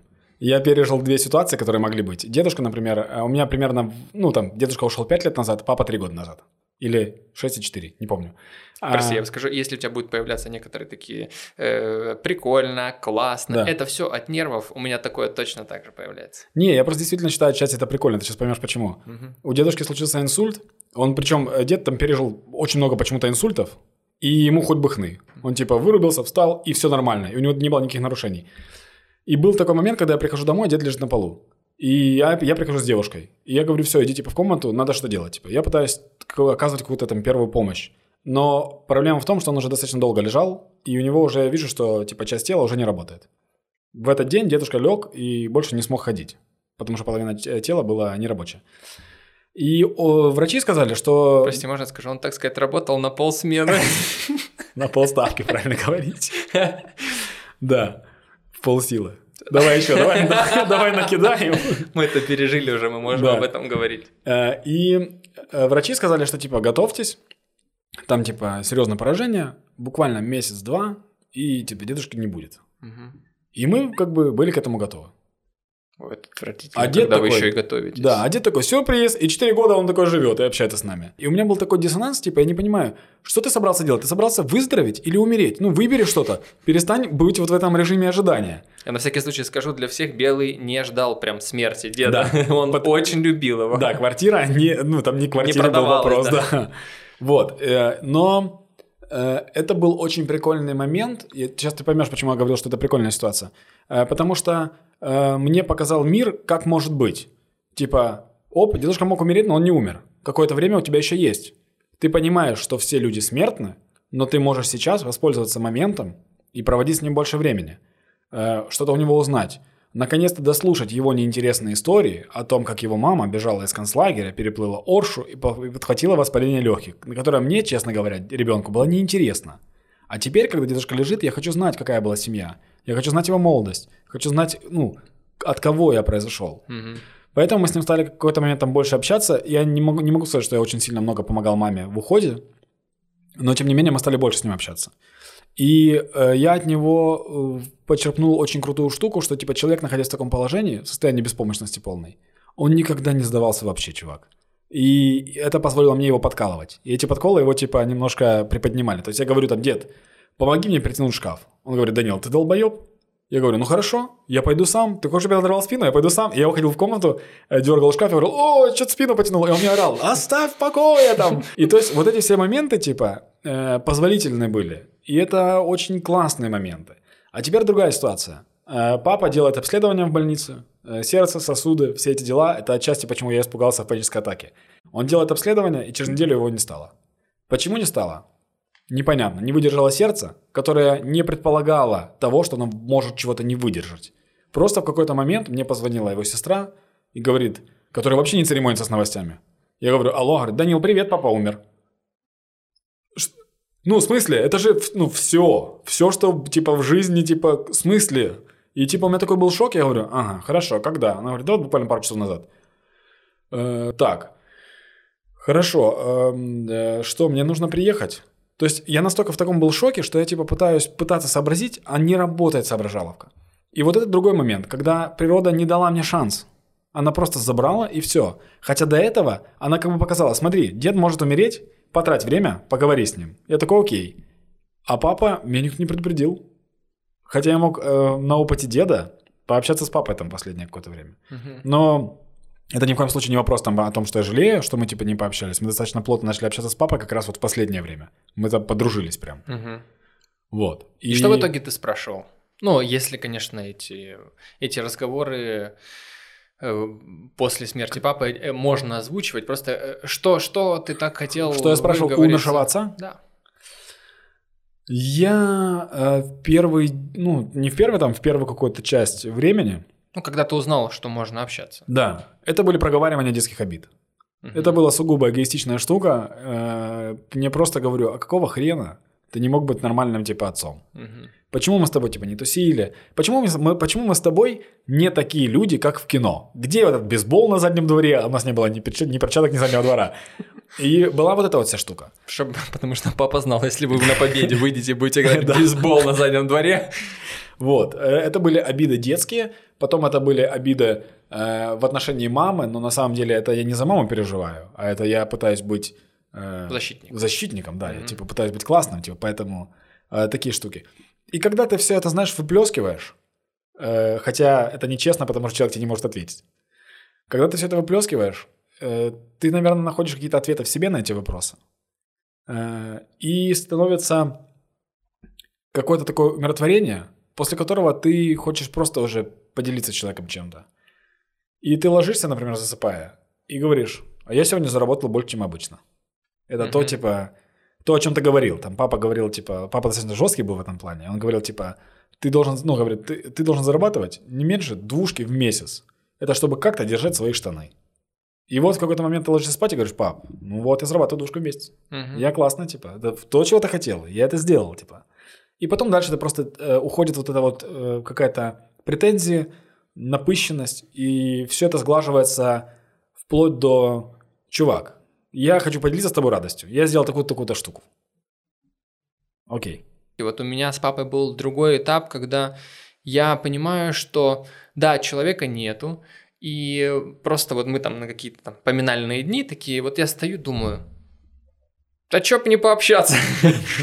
И я просто в голове Ты пришел начал- сам к этому? Да, сам. Я просто стоял такой, блин, у меня столько всего прикольного произошло. А да, я расскажу это все папе. Это очень здорово. И я начал рассказывать, слушай, я там девчонку повстречал, она мне нравится. Спустя там несколько лет я говорю, ну все, она жена моя, ну вот. И я Насте показывал там какие-то фотографии. Да. ну вот, пап, я тебе показывал, ты видел. Это охренительная штука. Для меня это настолько было удивительно. Мы в детстве могли типа общаться с кем угодно. То есть фантазия никуда не уходит. Но почему мы не можем эту фантазию применить вот в том, что нам больно, Мгм. непонятно. И это, прости, я, прости, я перебью. И это учитывая то, что перед смертью я с папой серьезно поссорился. То есть М. По идее, у меня должно было быть огромное количество обид, ссора, которую я хочу выместить на себе, выместить на него, высказать ему. А я просто наоборот в этот момент начал сильно сожалеть, и эта обида просто отошла куда-то далеко-далеко. То есть мы за полгода до его смерти поссорились, в конце, там, последний месяц начали немного, немного оттаивать, и потом я осознал, что, блин, ну зачем мы так настолько надолго ссорились? Все, это все исчезает, и я перехожу на тот этап, когда я просто хочу поговорить. Но я не так часто общаюсь. Я это делаю редко, и потом корю себя, что, блин, я такой плохой сын. Не эм, стоит. Во-первых, папа вряд ли обидится, да? Ну да, типа, да, ник- никто да. тебе не постучит оттуда и не скажет, какого хрена ты не звонишь, типа. А ты общаешься тогда, когда в этом есть нужда. А Мы с дедом ссорились очень часто. Прям регулярно.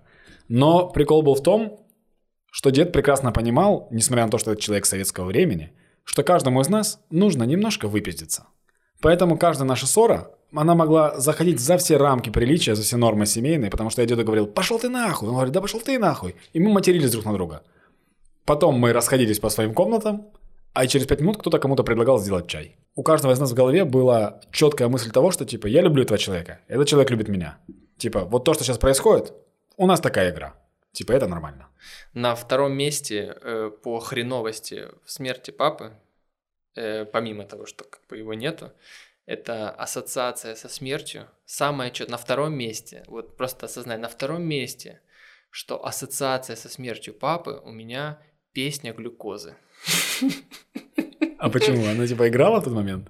Э, я слушал песню глюкозы, И после этого мама сказала, что папа в коме, и ну, в реанимации, я не помню, мама сказала, я э, не помню. И это так сильно мне отпечаталось. И в момент, когда вот в дом заносят гроб, вот это вот, вот эти все... Играет песня «Глюкоза». Я на компьютере слушаю песню «Глюкозы», и она она стала ассоциацией, и мне казалось, что мне... Она была грустная, уже не... Какая песня? А, «Глюкоза, Москва слезам не верит». Песня это, же, такая... это же артхаусное кино. Играет глюкоза, вносит гроб.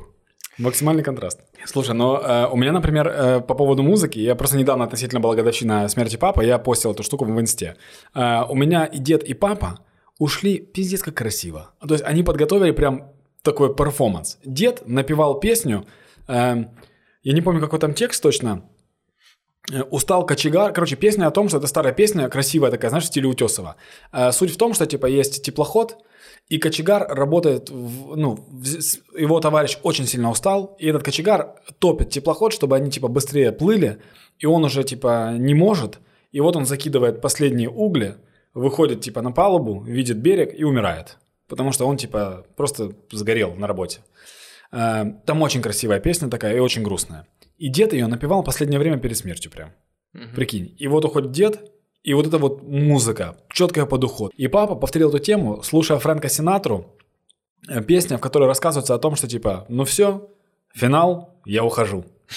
Это очень красивая песня, она очень классная. И недавно была какая-то тусовка, кто-то включил ее на этом самом, я говорю, а, да, Вика, наша подружка, включила ее на телеке, я говорю, Вик, можешь переключить? Она говорит, чего? Я говорю, ну просто не сейчас. Она такая, а, точно, точно, точно. И она, она тебя включает.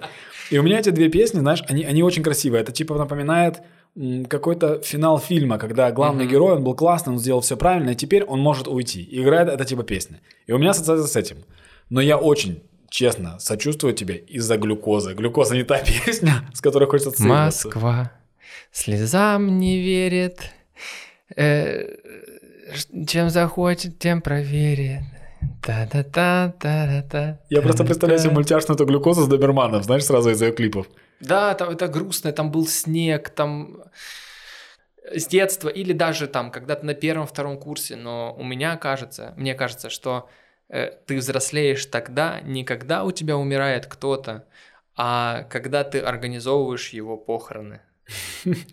Ты понимаешь, да. когда ты звонишь, договариваешься. Это ужасно, да. А это, это именно утомительно, это забирает у тебя огромное количество сил, потому что у тебя кто-то умер, и ты понимаешь, что вот там родственники, они всем займутся, а я, я оставлю себе вот это, а я страдаю. оставлю время для того, чтобы страдать и переживать это. Я с очень многими людьми общался из наших знакомых, у которых кто-то умирал, и все те, кто занимался организацией похорон и так далее, они все рассказывали одни и те же истории. Ты, ты занимаешься работой, то есть ты такой, понял, надо позвонить и так далее. И никто не, никто не страдает, никто не дает себе типа погрустить, и это опять-таки плохо, потому что на следующий день у тебя нет такого же желания. И ты думаешь, ну значит не буду. В следующий день его еще меньше. А через пять лет ты сидишь в Италии и плачешь перед своими подружками о том, что ты что-то типа упустил. А ты, ты занимался до организацией? Частично занимался организацией до похорон, и это типа тоже было такое, типа, да, да, все, я тут порешал, ты туда, ты туда, вот деньги, там дай тому-то, тому-то, э, выезжаем в два. То есть это просто обычная организация. Просто на, на свадьбах это делается с улыбкой, а здесь это делается с серьезным лицом, и все. И на самих похоронах, э, ну, я типа осознал весь э, пиздос ситуации. Когда мы забирали тело типа из морга, э, был Фима со мной рядом. И просто в какой-то момент меня начало трясти так жестко. И на меня начинают смотреть все родственники. А все родственники уже проплакались. Они уже смиренно стоят. Угу. И тут у меня начинается вот такая вот фигня. И на меня смотрят все бабушки, типа, и так далее. И все такие... Ко мне подошла какая-то родственница моя. Я даже не помню, кто это был. Подошла, говорит, ну, Данечка, что теперь будем делать? И я говорю, ну мы сейчас едем в, в кафе. Она говорит, да нет, в жизни папа не стало, теперь все на тебе. Да нет, блядь, на мне только кафе, и все, договорился за кафе. Мы едем туда, хамаем и разъезжаемся по своим домам. Ты вообще кто такая бабка? Да, вообще ничего не на мне. И по поводу ответственности за маму, э, у мамы есть сейчас мужчина, э, они парень, как это назвать? А, муж, подожди, она, она замуж вышла, все нормально, да. Э, вот, и они, окей, они вдвоем живут. Они взрослые люди, они сами разберутся. Я, помо- я помогаю по мере возможности и по мере требования. Если, типа, нужны деньги там срочно, или нужно срочно приехать, я приеду. Живите счастливо. Это конец? Нужно, Нет, нужно нет, сделать нет, вывод? нет, нет, нет. Это, это конец этой темы, потому что, мне кажется, мы начали с тобой уже уходить в организацию похорон. Да. Именно инструктаж. Я хотел бы, чтобы ты был моим путеводителем в мир Тиндера. Как классно, что мы поговорили Я- про смерть, а теперь про новые знакомства. Э, Я уже был в отношениях, счастливых отношениях, и э, в течение... Да-да-да, и они продолжаются. А, хорошо, Они, они да. Я продолжаются. был. Я говорю про тот момент, когда появился Тиндер. Да. И мне он просто не нужен был. И э, я понимаю, что это очень удобно. С одной стороны, это очень удобный способ познакомиться с девушкой для, для чего-либо, согласись, и для первого свидания, и найти любовь все своей жизни, потому что были э, свадьбы, которые я вел, где пары познакомились в Тиндере, что Да. для меня, ну, поначалу было странным. Э, скажи про свой опыт Тиндера, вообще, твое отношение к нему. Я считаю Tinder абсолютно гениальным приложением, и я тебе объясню почему. Еще бы, что бы ты сказал? Нет, я тебе объясню почему, а потом расскажу, как я им пользуюсь. Давай. А, Его изобрели, отталкиваясь... Короче, они решили проблему страха всех абсолютно людей.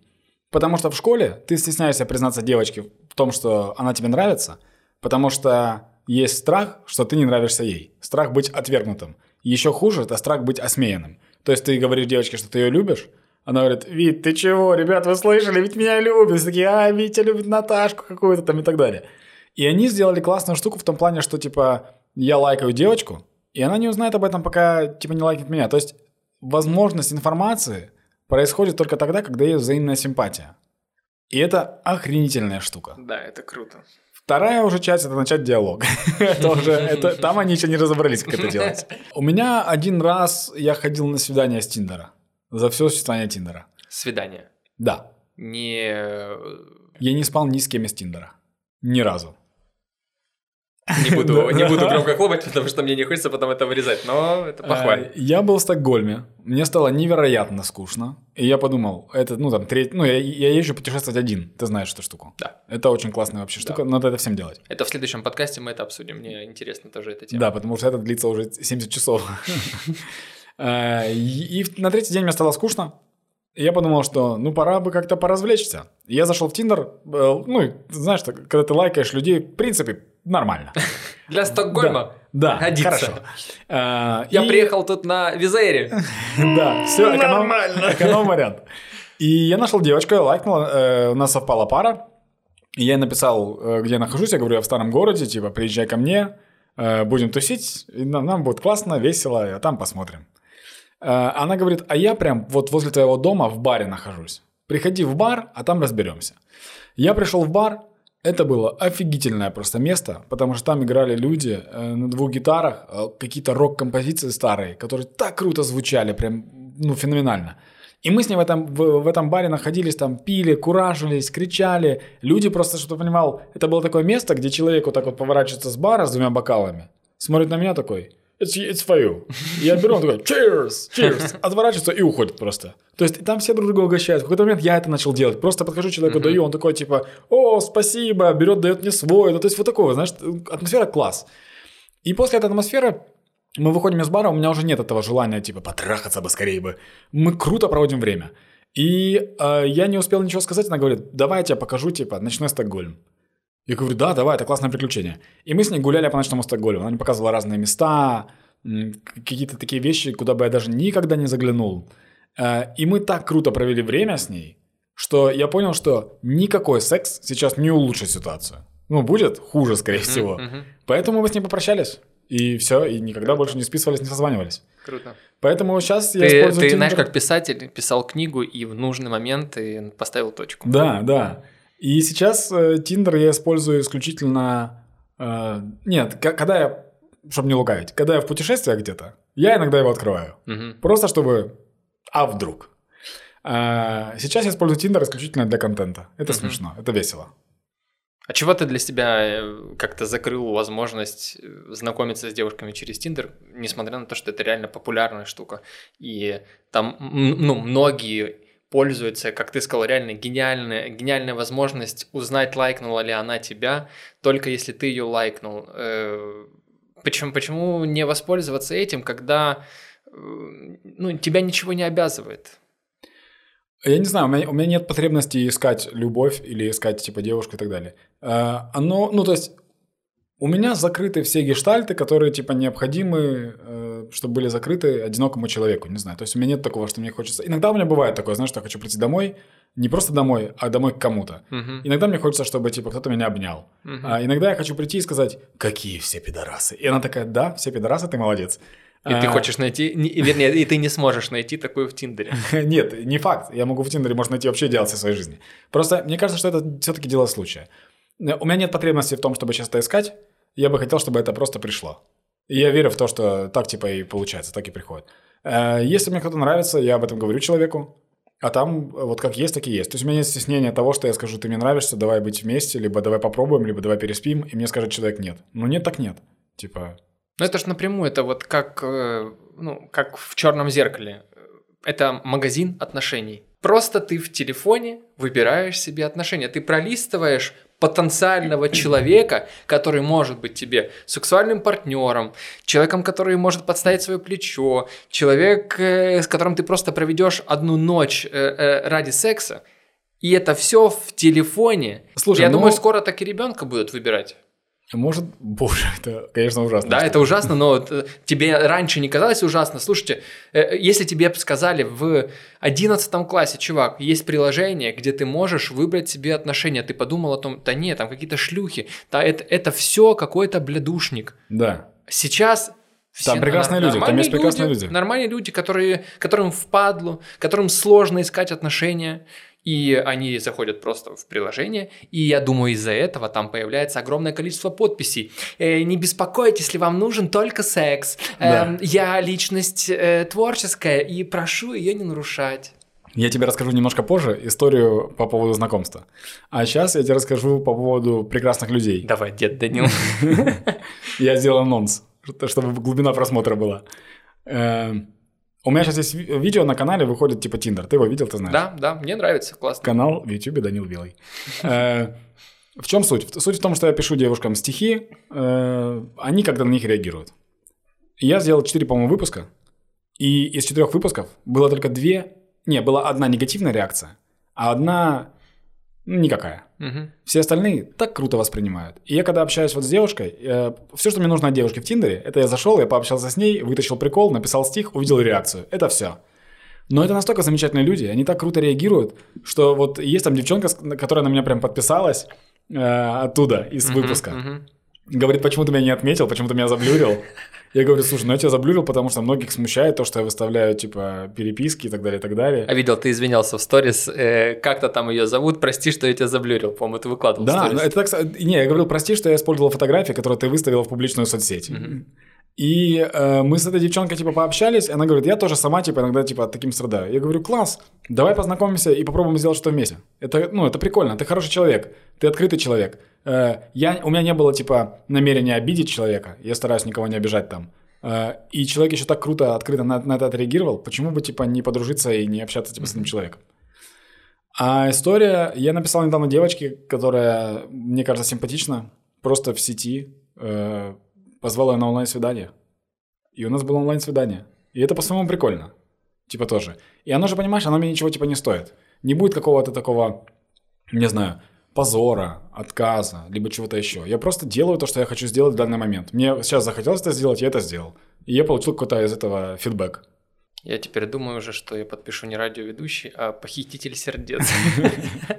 Блин, ну это, это выход, конечно. Ты, ты придал этому всему романтизма. Не обычное свидание, пойдем, встретимся, вот мы встретились в ТикТоке, потому что некоторые люди еще стесняются говорить, что они познакомились в ТикТоке, если их отношения развиваются. Ой, В ТикТоке не нужно знакомиться, вот там не плохо надо, не надо, да, это, это я недавно общался про ТикТок, фу, тьфу тьфу В Тиндере некоторые стесняются, что они познакомились в Тиндере. Они, они говорят, ну, там, познакомились. И я не понимаю, потому что там же в соцсетях, э, в, вернее, там же в, в Тиндере ты можешь получить какую-то порцию еще и уверенности. Э, Если ты думаешь, что тебя никто не любит, тебя не замечают. э, Да, посмотри, сколько людей тебе лайкнуло. и мы смотрим просто обычную симпатию, которую люди проявляют к тебе, и ты ничего для этого не сделал. Да, ноль информации, ни одного видео, ничего. У тебя Просто, просто твоя внешность. Три-четыре фотки. Да, твоя внешность и какой-то текст. Главное, чтобы он не показал, что ты дебил. Все. Этого достаточно, на самом деле. Но тексты, чувак, э, просто зарегистрируйся ради того, чтобы читать тексты. Смотри, это то же самое, что я писал ВКонтакте в описании о себе. Ну, да, наверное, мы да. писали, юморок. Это, это классно. И это показывает сразу, к чему человек готов.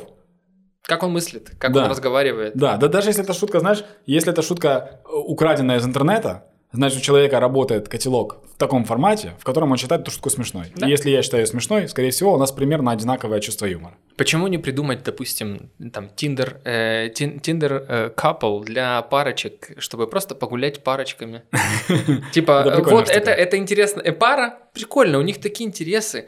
Вау. э, У них есть собака такая же, как у нас.